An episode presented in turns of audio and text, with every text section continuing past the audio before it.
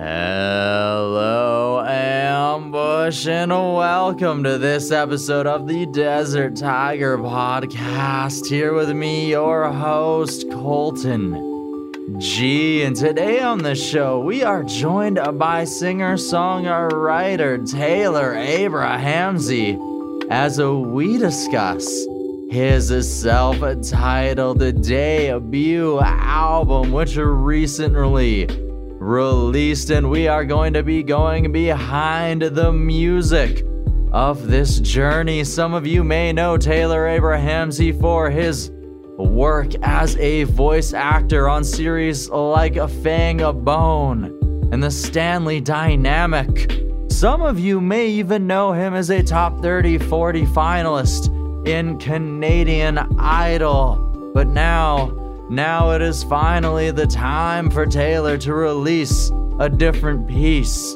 of himself. We're going to go behind the process of crafting this album. We're going to go behind how the incredible Grammy Award winning Eddie Kramer, who has worked with groups like Kiss, with Peter Frampton, with Jimi Hendrix, how he came to become involved with this album, what Eddie was able to bring to the studio, how he was able to help Taylor in bringing this album to life. We're going to dive into some of the tracks as well, including Out Like a Light and its powerful music video and how exactly that connects to Taylor's personal life.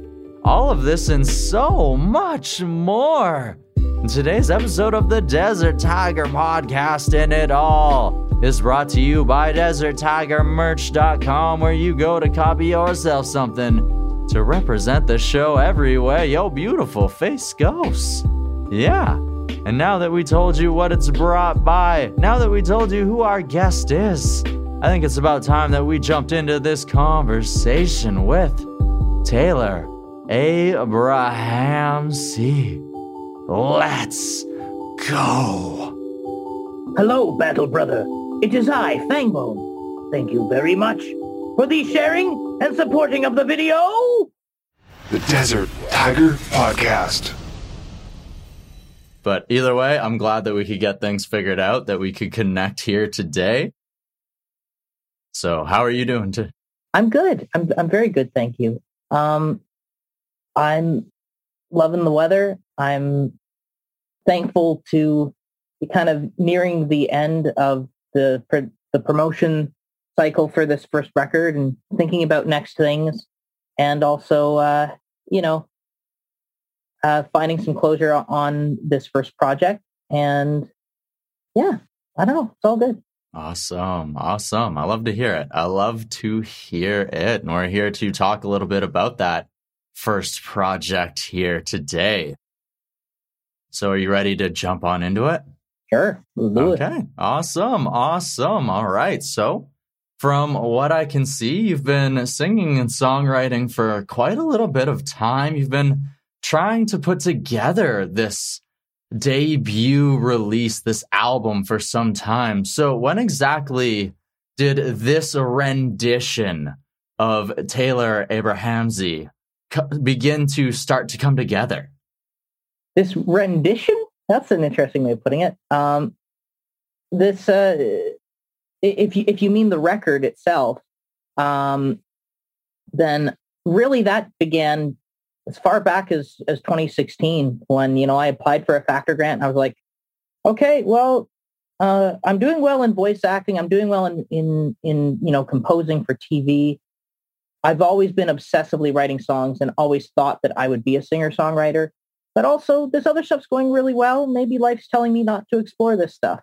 But what the hey? Let's apply for a, a couple grants, see what happens. And you know, I, I got the factor grant on the on the first try, which is uh, not common, which is nice. And then um, and then a Toronto Arts Council one as well. And I went just for a day of Canadian Music Week uh, early in 2017.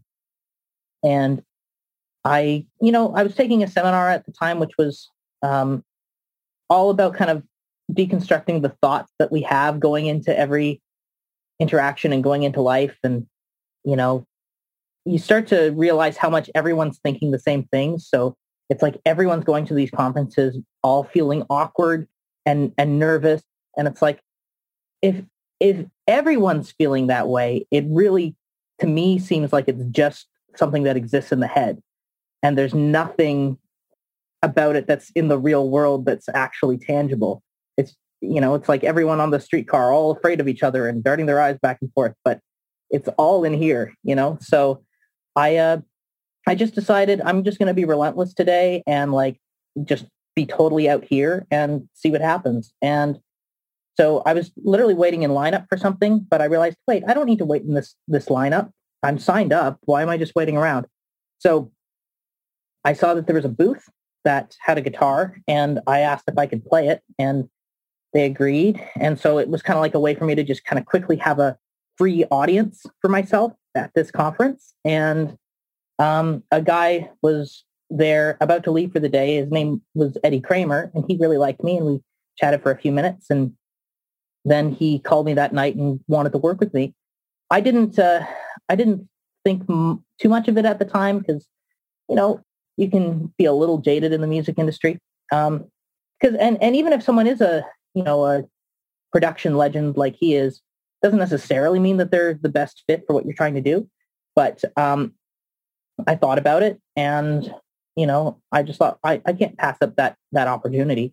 So we kept on talking, and you know, he, and he kept following up with me as well. So I was like, okay, this guy's serious. It's not just you know business talk. It was a genuine desire to work with me, and so we went from there. Uh, it was a long process for the for the uh, completion of it, but actually the the real spark of it happened very quickly. Where as soon as he was really on board, I decided, okay, well, obviously the universe is telling me to pursue this uh, singer songwriter thing uh, a lot more again, and you know I put far too much into it throughout my life to just kind of let it go. Um, so I and actually what ended up happening was during that summer and early fall, I wrote a ton of songs um, and kind of the best songs I'd ever written up to that point, and very much with with Eddie's encouragement uh, behind me, propelling that, and um, really having a, a very rigid life of just like constantly writing and setting full days aside just to try and write really good songs. And I still have a ton of others that didn't make the cut for whatever reason. But um, so most of the songs were new songs, um, like not from prior to that meeting. And so we bed tracked it all near the end of that year um, with a band that I'd put together exhaustively. It was like my whole life was just about making this record, and like every every second was me trying to make the most of every moment leading up to it. You know, like even before the bed track recording, I I like ritualistically like listened to my favorite albums the night before to like put me completely in the space and zone of like, okay, this is the moment, this is the thing. But as it went along, being so significant and intense about this record and, you know, viewing it as like my chance to make it and all this stuff was also kind of killing me, you know? And especially as it went along and there were things that, you know, just mistakes that happen or life that happens and profoundly complicates making this thing the way that you intended. Um, and, and you have all these expectations on yourself that just won't shut up. Um, it, it got really dark about halfway through trying to finish it. You know, recording, lovely, delightful. Even, you know, a certain amount of the mixing and comping was delightful. But, you know, halfway through it was like, uh, have I ruined my life? Have I like thrown away tens of thousands of dollars into something that just I dug a hole for myself I just can't get out of. Um, and like, hmm, what would what would make this album seem great, even if it's not great? Maybe if I like, and this this is gonna suddenly get dark, but like for for a few minutes there, I thought, what if I like just killed myself or something? Because then it would be uh, like I I joined the 27 Club you know, and and they always get much more credit, you know. Uh, so like I was just so hell bent on all that. I'm I'm glad that you you enjoy that because that's how it's supposed to be taken. Like like it's funny, you know. I've I've had those moments, so I understand that exact mindset where it's like, what what if? what if? And, and so I ended up uh, realizing I've got a lot of programming in my head that isn't there to help me. It's kind of in the way, and um, so this album and the process of making it and kind of having all the stars align and I'm working with this legend who's going to make get all of my music heroes to hear it and he's going to, you know, change my whole life and we're making this masterpiece together and all that all that gunk. Um going through all that was um so so essential in my growth just to inadvertently see how brainwashed we've been by TV and everything about the hero's journey and how everything's supposed to turn out. And uh, and I get to use that going forward with my further albums and just just ultimately be a lot more freed up. but it, it, it, took it took something to get there, and it's still something that I work at every day. And uh, it's it's really helped shape the direction of the next thing that I'm making. You know, um, so I'm just, I've gotten a little grant for that so far, but I'm working on more and figuring things out. But anyway, yeah, ultimately, I think that the album, you know, has gotten, it's gotten a lot of positive feedback and it's opened up a lot of doors for me. Uh, even if, you know, certainly there were things I'm doing that I'm going against the grain of how you're supposed to promote yourself and how you're supposed to do things in, you know, the TikTok, Spotify universe. And um, but I'm I'm content with that. In a way, all that stuff I I've got really mixed feelings about, and I don't want to be part of the problem with what I'm doing, and I don't want to like degrade music itself. that makes sense because I think we we cheapen the work that we make sometimes, depending on how we promote it and putting it into all these little things that are just part of a scrolling feed. No one's absorbing it, and no one's feeling it, and no one's really experiencing it. And it's it's just a big massive digital marketplace like some arabian bazaar with just all these people yelling and trying to get each other's attention. And i just want to get enough people to just come to my bazaar and like this sounds so dark but like stick them in the back room and just show show them my stuff. So um you know obviously there's got to be a bit of a balance of all of it but i kind of want to um, train people to be very cautious about social media at the same time with with what I'm doing and use it very sparingly. And I don't know. I'm I'm still figuring everything out. I've answered about 15 questions now. That imaginary questions in my head. Do, do you have any more specific? Oh, don't you worry. I always have questions within the questions. it's who I am. So I plan on getting to the streaming and the other stuff otherwise, because I know that that's something you spoke about sort of in the epilogue of the album yeah. there. Yeah. So I want to get to that too.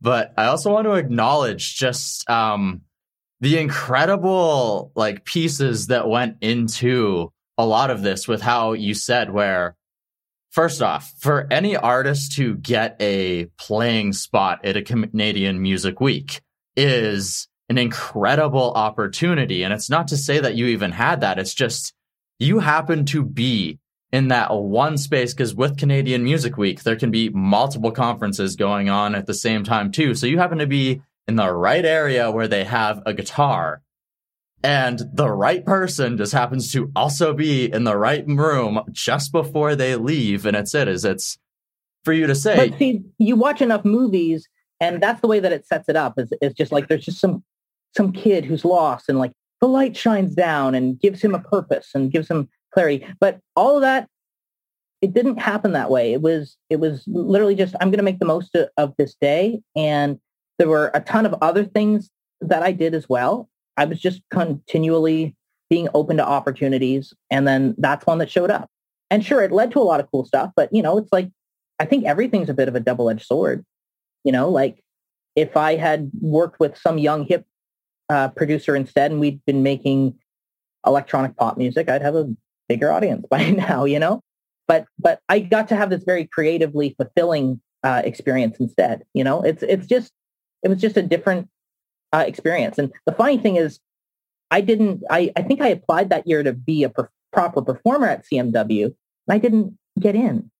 Like I I I don't I don't quite understand the rationale there. But then I I kind of snuck my way into performing um, just for people on the conference floor. That's what happened, right? It wasn't the thing of going around with your card and being like, "Hey, come see me at eight o'clock tonight at you know this this pub that's two miles away," as if they're going to come, you know. So, yeah, I think that it was just a smart thing to do. That's all. Well, it's it's not to say it's that it's not to say it's that movie thing. It's more so to say it's sometimes you never know where those seeds that you plant where they're going to go or where they're going to lead. And you can always go and do pop music or whatever else later on down the road too. And this is an experience where you got to release a different piece of yourself and you can always grow and move from there. So let's speak a bit more about this piece of yourself and how Eddie Kramer helped to bring it to life. So how did Mr. Eddie Kramer, a pretty storied producer in his own right. How did he help this production? What did he bring to your music? Well, I'd say that he was very good at being hands off and and and selectively hands on with me, you know, because he knew that he was working with someone who had a picture and a vision. Um, and it was it was comforting actually how often our visions lined up um, you know, where it was like, I want to, I want to have like Rhodes on this song, and I and, and I've got this string line idea that should show up right here, and he's like, yes, that's great, yeah, yeah, that's right. Or like, we got to get like a three part harmony right there. Yes, yes, exactly, exactly what I was thinking. You know, so um, it it reaffirmed to me that a lot of my own instincts are good instincts. Um, and but also, you know, he taught me a lot um, about how feeling is key in what you're doing. And that's a very easy thing to lose sight of today because we're, we're trained to hear mistakes as mistakes, you know, rather than a little thing that humanizes something that may seem to detract in that moment, but in the flow of the whole piece makes that thing 30 seconds later just scream out in some extra beautiful way. You know, he he sat me down to, for example, like he engineered everything Jimi Hendrix did, right? So um, there was a time where he was mixing uh, "Out Like a Light," actually my newest song, and we, eh, but also kind of the same time in a in a different room, he was working on this 5.1 surround sound remix of I think Axis Bold as Love or or some some massive record like that. And so he sat me down and uh, in this state of the art studio and just got me to listen to that, experience that, because he was just trying to teach me about the power of being raw and like just letting letting the mistakes be there and letting everything hang out. And it was a really overwhelmingly uh, beautiful experience and and something that stuck with me. And it's like it depends on the type of song you're trying to make. You know, I think part of the dilemma is like there are some songs that are very raw on the record, but there's also ones that are meant to be kind of a a picture of something very polished. Um, so it was a balance of, of that. And um, I don't know if I went too far with trying to clean it up or not far enough or or whatever. But uh, either way, I I learned a ton about um, learning to love what you have because only you can have that and don't try to airbrush that out. You know, you've got one chance to be for what you are to exist in the universe. So make opportunities for that to come out. You don't have to like it, but it's you and it's the one chance for it to happen. So let it out, you know? So I, I think it was a, it was a, a reaffirmation of, of, of that working with Eddie. And um, you know, he just a brilliant, exuberant man. Uh, it was he was uh, evidence to me that living a life in music, like he's like seventy eight now, you know, living living living a life in music just um, it really is a good life. You know, the the level of energy that that man has, and and wit and playfulness. Um, yeah, Wow. that's what you want. Wow. It, it, you know, and and when you're surrounded by that, it it has a really good effect on you. So I'm I'm incredibly thankful, even just for knowing him, even if we didn't do anything together. Just thankful to be in his presence. hmm Even just to take a little bit of the fruit off of that knowledge tree that is Eddie Kramer. Yeah, exactly. And and you know, I I I took opportunities whenever I could to just like sit down and even if you know I didn't understand the engineering side, just trying my best to learn what was happening there. You know, like when when he'd start mixing a song, just like intensely focusing on how the drums and the bass are sitting together first, and you know, working working with the other engineer to just like really tune those in, and you know, just like hmm, move that to two point two yes yes yes that's it that's it and and how 50 years of experience just uh, allows him to know exactly what to bring out and and how to use all these pieces of gear in a really optimal way. And and you know i think that um there's it's and i also learned just yeah again how unreliable my own mind is because uh the amount to which at times i'd be like this just doesn't sound right. Um, and then, you know, as time goes on, I realize how lovely it really is. And it's just different. It's different. And it's okay to be different, Absolutely. you know? Absolutely. So he taught you how to be honest and not only how to be honest, but how to accentuate that honesty. Yes. And, and I think that I, I, um, I resisted that, that lesson at times. And I, I certainly can uh, regret that. But I also, you know, it's it's tricky, man. It's tricky because you, you care so much about what you're trying to make and you're trying to have full perspective on it and trying to just always do what's in the best interest of the project. And sometimes it's it doesn't seem like that humanity is of interest. It can just sound like a burp or a fart, you know, rather than something that's actually helping someone connect to it. You know, that's all. Anyway, Hey, you never know where these pieces of yourself, once they become let out into the world and they become other people's property as well, you never know how it's going to influence them or how it's going to help them grow either. So you just have to put it out there and let it do its work. Let those children grow up and become their own beautiful things. yeah, yeah, yeah, yeah. I, I think the interesting thing is that okay, if we if we're gonna go with that metaphor, maybe it's maybe it's more that the the children were were ready to leave the nest um, sooner than I let them.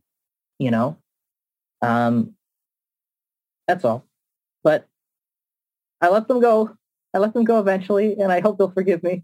Hey, it's um it's as every parent does. You got to let them go and you got to let your creations go too and it's you just have to trust that they'll they'll do the beauty and have the magic that you planned for them.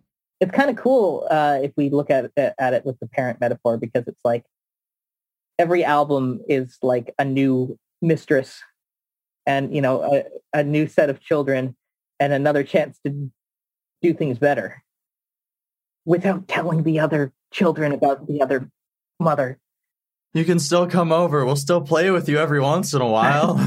yeah exactly yeah ab- about that um you know uh i kind of have three other uh families uh spread out throughout the world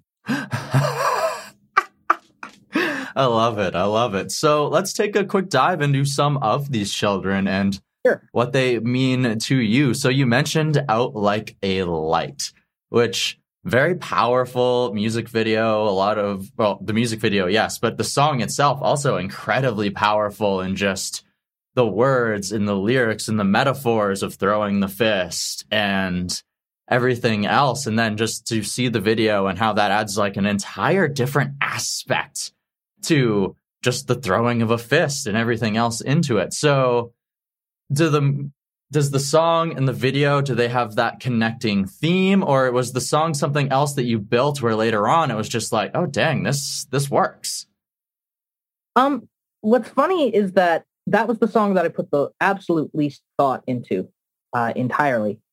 Uh, it was Eddie's a rock and roll producer. Uh, generally, he's wanting me to do these songs that are a bit more ambitious and uh, and and just real slices of like classic singer songwriter. Um, let's just throw him a bone and give him give him like a fun little rock and roll song. And and it was also I wanted something that would act as a bit of an intermission on the album. You know, just a palate cleanser, a breather after, you know, I think the song before it is Endless Heaven, which is like the me trying to write the saddest song possible, you know? So I just wanted a breather. And so I I think I basically wrote it in shorter than the length of the song. You know what I mean? It was just like, okay, yeah, da, da, da, da, da, da, da, da. all right, and then the chorus a couple times, and uh, oh, like a light, okay, and then it's done. All right, you know what I mean? Like it, it, I was I was trying to like shut off my mind, like the song is saying, and just write it, and and that's why it's like out like a light. It's it's an intermission, it's a breather. Um, and then uh, my mom has Parkinson's, and she was taking part in a boxing program for people with Parkinson's. And then my dad made that connection of you should you should do the video there. Oh, of course, amazing, great, perfect. Uh, and also, you know, my parents are boomers. They love good old rock and roll. I think a lot of boomers love good old rock and roll. So it's a way to it's a way to give back to the the the forgotten generation, you know, and, and I like that. Um, but also, you know, my mom's uh, an amazing person who, despite having that, uh, continues to be really active and sharp. And it, it took a lot for her to just be in the video and let herself, uh, you know, it's always been hard for her to be on film, you know, but to have the courage to let herself be in that, I think was just a, a real breakthrough for her, especially given her condition. And I'm really proud of her for that. And I think that that really helps with the, um, at least with her sense of shame around it. And I think a lot of other people's too, you know, I'm not expecting to cure Parkinson's disease with it, but I think that what the video does do is it uh, reveals more possibilities for community and for uh, rediscovering physical control um, through through programs like that boxing program and it just helps people with Parkinson's get freed up from the stigma of it all, and and that's fabulous to me. So I'm I'm really proud of that and pleased with that, and you know, and music and your children will do what they do. So, you know, time will tell what else these songs provide for the world, or maybe not. That and that's what's so weird. I I was thinking about this the other day. I'm just going to put this out there. I would love on because okay, there's a Leonard Cohen quote in the song that goes, uh, "It's it's a, a bleak song called The Future," and he's like, "There won't be nothing you can't measure anymore in the future," you know. And so I thought, how? Because and there's like a country that measures the the gross national happiness for that country, right? Uh, I think it's like they're like right outside of China or something like that. But they were also the first people to get who dealt with COVID the best people who put happiness as a as a priority for the country, which is interesting. But anyway, I'm, I bring all this up to say I think it'd be cool if there was a way that you could measure um, the overall cultural impact of of a piece of music, and there was like a number that we could assign to it.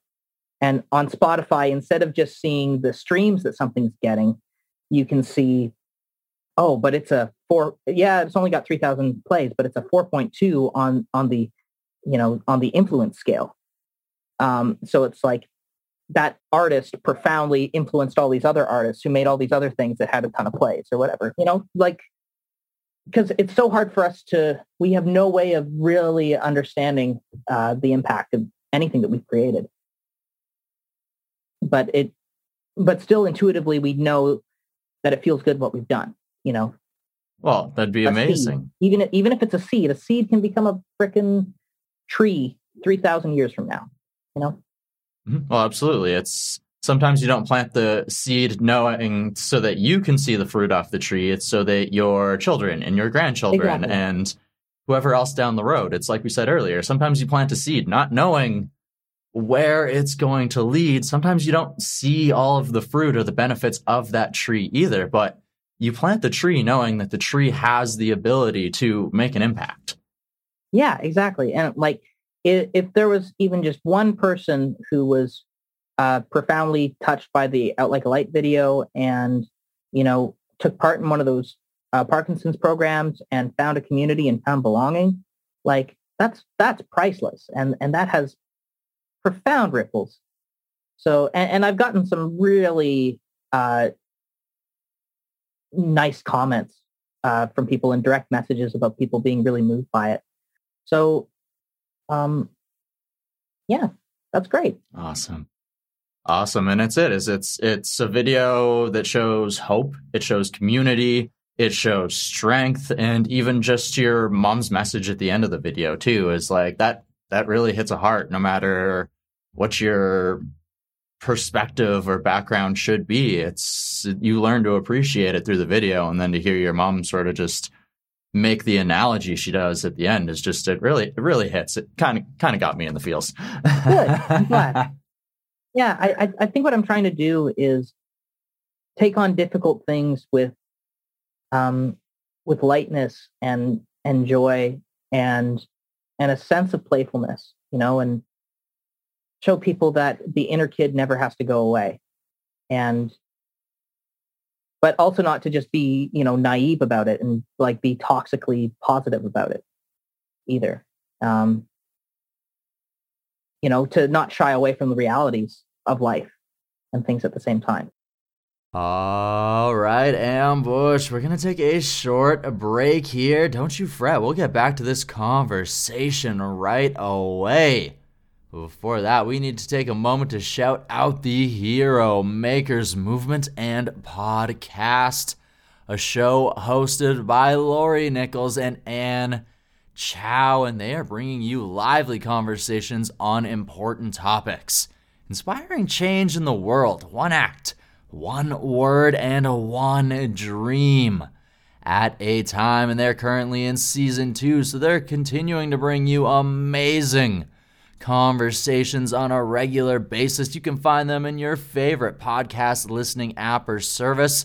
They also have video form on YouTube and a wonderful website where you can find the nine traits of being a hero maker, an incredible blog, and so, so much more. So go ahead and search for the Hero Makers Movement and Podcast today. Absolutely. Absolutely. All right. So let's dive into another one of these songs here, which is a single that released the day that we're recording this. Mm-hmm. So let's do, talk a little bit about I Don't Care Anymore, a little bit more of a uh, different energy here.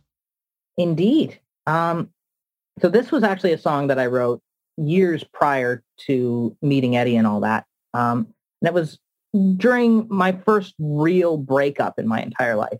And uh, I, I'm it's it's easier to write songs about social causes and, and things like that than than it is to just you know, the, the songs about real disappointment and pain uh, that you go through um, are special things that only come around so often. And all you can do is keep writing and sharpening your, your toolkit so that when you're going through a major life experience like that and, and the channel's open, that it's all just going to come out. And so that was a really good example of just uh, a song that I think is quite well constructed that came very quickly um, because it was, you know, directly from real life experience. And ultimately, you can't write the best songs in a bubble.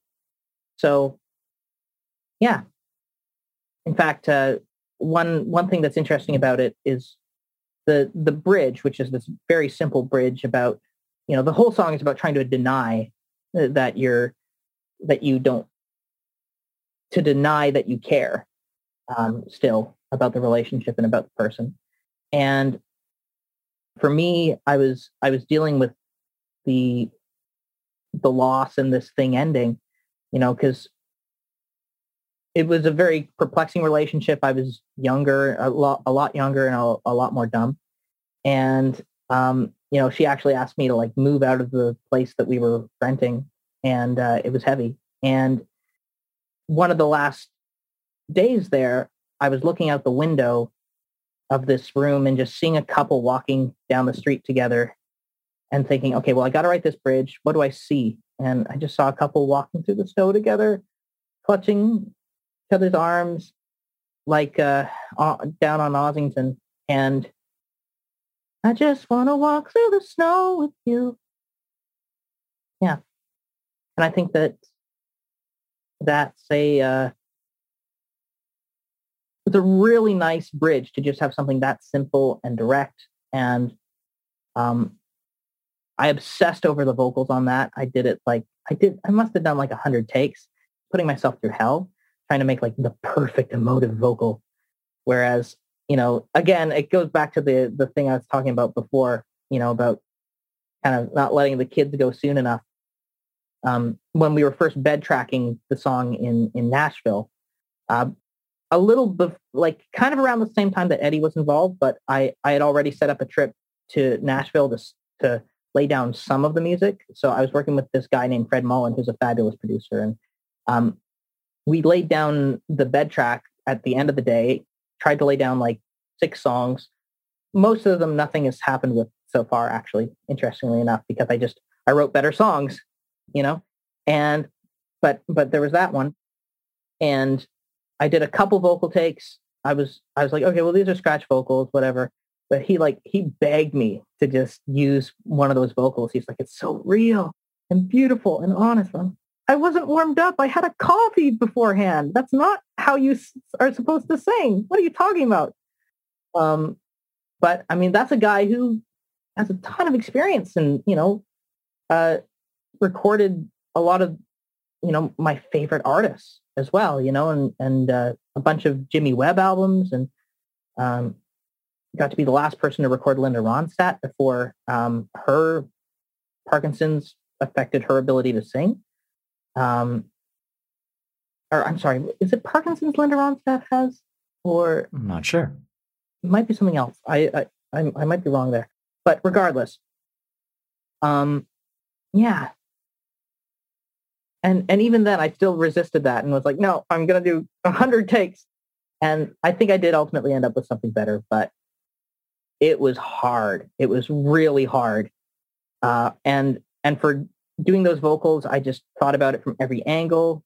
Like, I just want to walk through the snow with you. One take, I'd be thinking about, you know, my grandparents getting older and wanting to spend time with them. One take, it would be thinking about like, you know, a childhood pet that passed away. You know, like whatever I could do, and trying it from all these different angles and trying to just get the ultimate vocal out of myself. Hmm. Just that's um and that's that one lyric as you say it's very simple but it's sometimes it's those really small things. And even with like a grandparent when they're getting older it's it's a lot of those small things that we're going to appreciate when things go on like just being able to walk with somebody through the snow. So it's a really beautiful lyric and moment to really put together there. I love well, it. Well I, I think that that life when I always look back at like what are the highlights of my year, looking back at each year, it tends to be stupid little things where I just really allowed myself to to have fun um, or to to experience a moment. And so that's really had me re-examine how I live my life and make and I'm making it a lot less about, you know, doing everything on the list. Uh, and and much more about like kind of like that country, adding in my uh, gross happiness index as like a priority for myself. You know? Absolutely, absolutely, and it is a good goal for sure. Yeah. But yeah, so I'm I'm very I'm very pleased with I don't care anymore, and it's uh I filmed the music video for it a few days ago, which will be out next month. Okay, nice.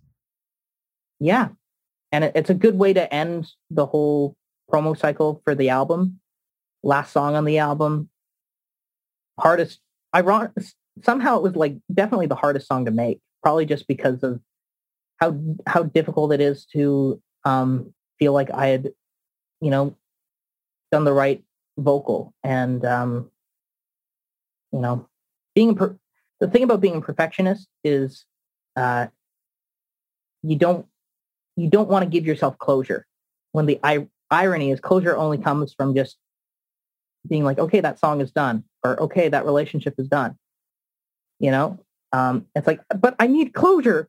I can't have closure until i do this song perfectly but i can't do this song perfectly. It's like i created a system for myself where i could just never be um, complete. There's a vicious circle. So um, only in actually just letting go the album in whatever state it's in could I let it go.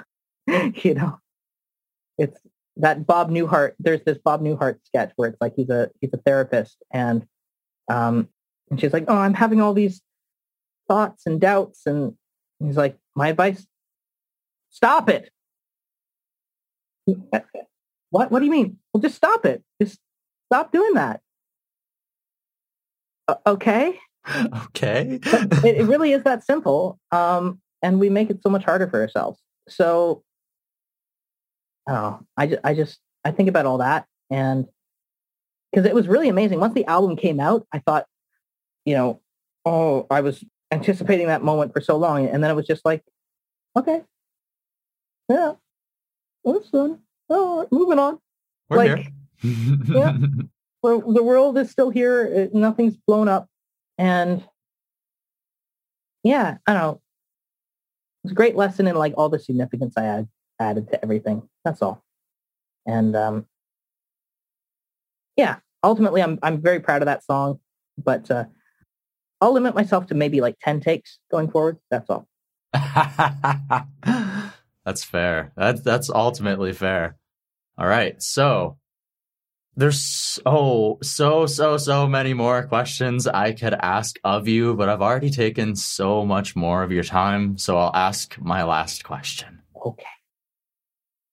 Or I'll make them super short, and maybe you can ask a few. But uh, and I'll I'll have super short answers if possible. No, but go ahead. Because if this is the last question, that means we can talk again in the future. Oh, yes, yes, and that's that's a beautiful thing. Wow. So through this process, we've talked about a lot of the things that you've learned and how you've grown and otherwise, but what would you say maybe the most important takeaway, the most important lesson, or how has this process helped you grow as a human being?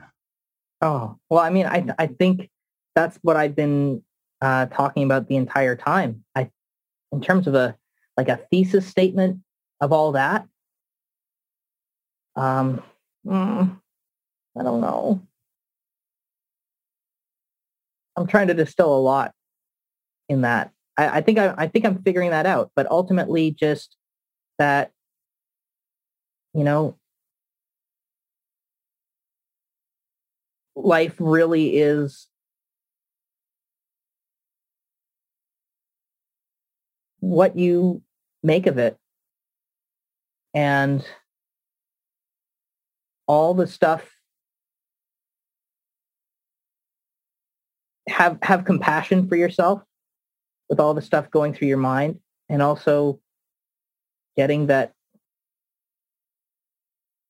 none of it a lot of it isn't real and um, i'm just thankful that that i cultivated an opportunity for myself to really discover that because you can also hear insight day in and day out, but sometimes you really just have to go through something in order to get it. All right. I love it. And it's so very true. Yeah. It's um it's what they say is sometimes you have to hit rock bottom before you can realize to get back on your feet and to get back up. Yeah, and how cool that I, you know, I have a, a statement. I have a a collection of songs to represent that period in time that who knows what someone could get out of that. Absolutely. Or who how else it could help someone rebound and become a better person and what they'll go on to create and it's it's a beautiful cycle. I, I hope to get a 7.2 out of 10 on the uh, uh, global influence scale beside my Spotify numbers.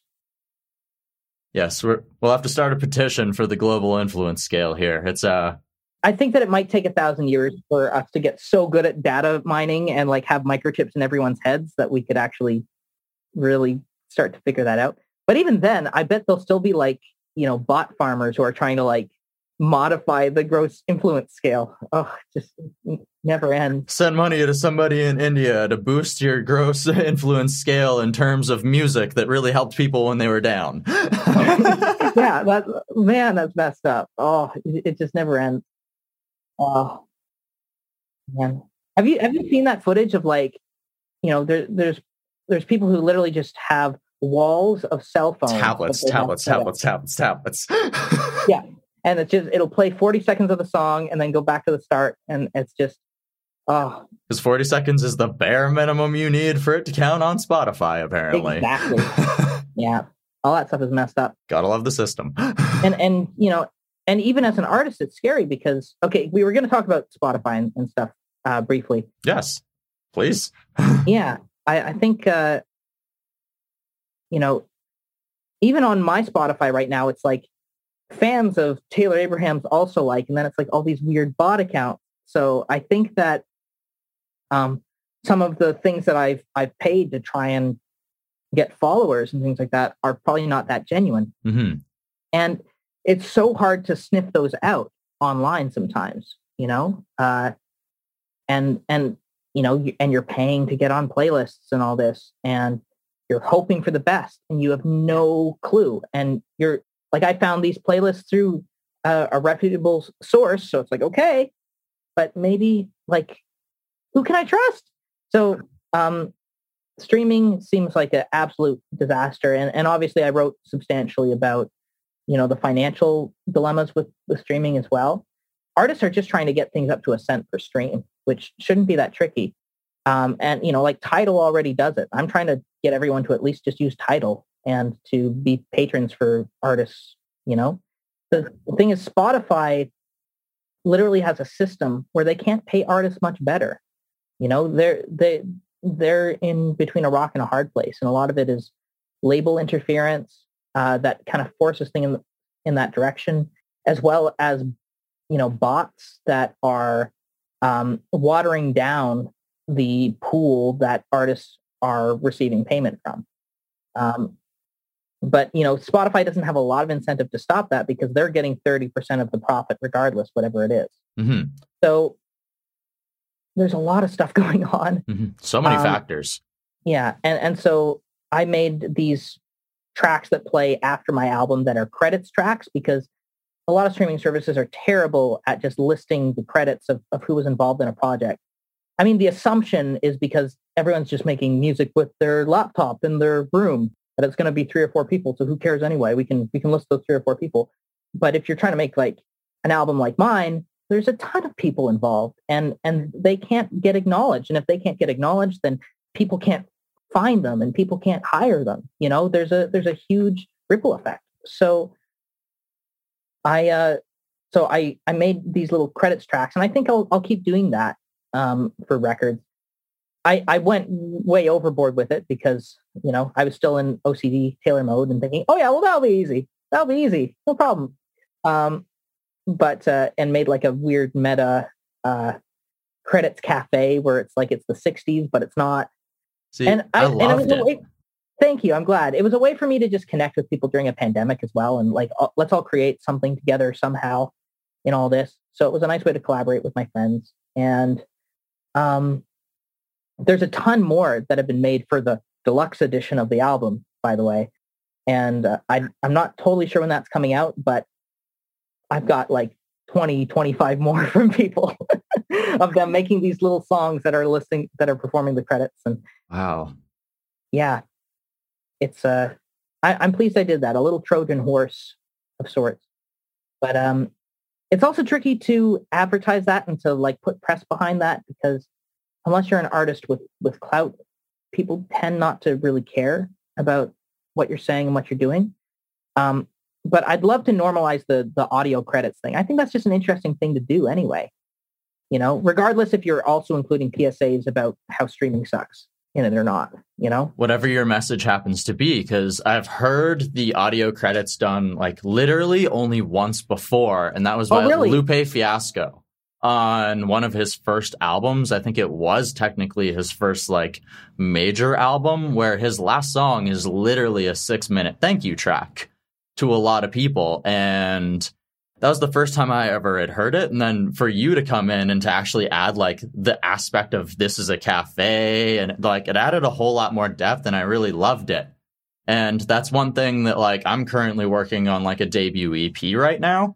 And I've been talking with my producer about it where he's like, can I like keep my tags in the tracks? And I was like, abso freaking lutely. If you want to, is like, I want to do a thank you. Like, shout out track at the end like that like even old hip hop songs at the end of old hip hop songs they would shout out a few different people. Exactly where it's just like at the very least like why not put an entire track to like yo this this is what got me here yo? It's like there's a lot of different steps and it's the same as like buying that old CD or that old vinyl and being able to like pick out the liner. And like I know I'm not the only person that did that where you go through like all of the thank yous to be like, oh, who's this person? Oh, they did this? Okay, like where are they now? Like, and like even back in the day, like reading a bunch of CD liners, I always had that thought where it's like, oh, I really want to work with this person because I've seen them thanked by like five different bands I listen to. So that's definitely like the type of person I want to work with. Yeah, it- it- that's that's a, that's a great point. You know, there's definitely been times where I've listened to an album and I I love it, and then I realized, oh, that it's Phil Ramone. That was Billy Joel's producer, and he's on this too. That makes sense.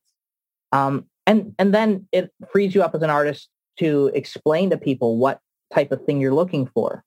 You know, um, and you know, and for example, Eddie Kramer has a very distinct sound. You know, a, a lot of producers do have like a thing that they're known for and something that they bring to it. So you can say like, I want that Kramer sound. Like, well, I'm Eddie Kramer, so okay, sounds good. well, I know how to do that. I know how to do that. Uh, so yeah, exactly. I think that's great that you're thinking of doing that, and um, and I definitely encourage you to.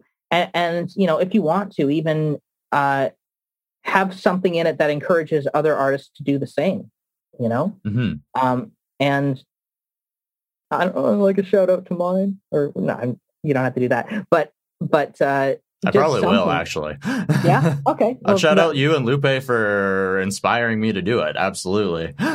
Well, thank you. I, I, I just uh, something. Cause it's it's like so that people can more so that people can hear other examples of it and and get ideas and get and continue to get excited about the idea. You know, um, I think that's what's what's good about it. Anyway, I I know that I'm rambling at this point, and Oh, I love rambling too. be like 20 minutes, and and I've I'm sure we've got stuff to do as much as I'd love to keep talking. Oh, I, I say 20 minutes, but I have gone well over an hour before. It's all if the conversation's flowing and everything's going good, hmm, why not? Why not? Cool. So I've had a absolute blast. But like I said, we can always reconnect in the future. There's so much more to find out about you from, like you said, there's upcoming more upcoming music, your Mhm. voice acting, everything else that you have on the go. So I'm sure we'll have um, so much more to talk about in the future. I would really like that. This has been a joy. Aw, Ambush, I hope that you enjoyed this conversation with Taylor Abrahamse as we dove into his new debut self titled album, which you can find right now in its entirety on your favorite music streaming service. And you should go and do that. So when you're there, go ahead and hit follow because Taylor has more amazing music coming your way. You heard him discuss it here today, and you don't want to miss it. You might as well go ahead and follow Taylor on social media as well.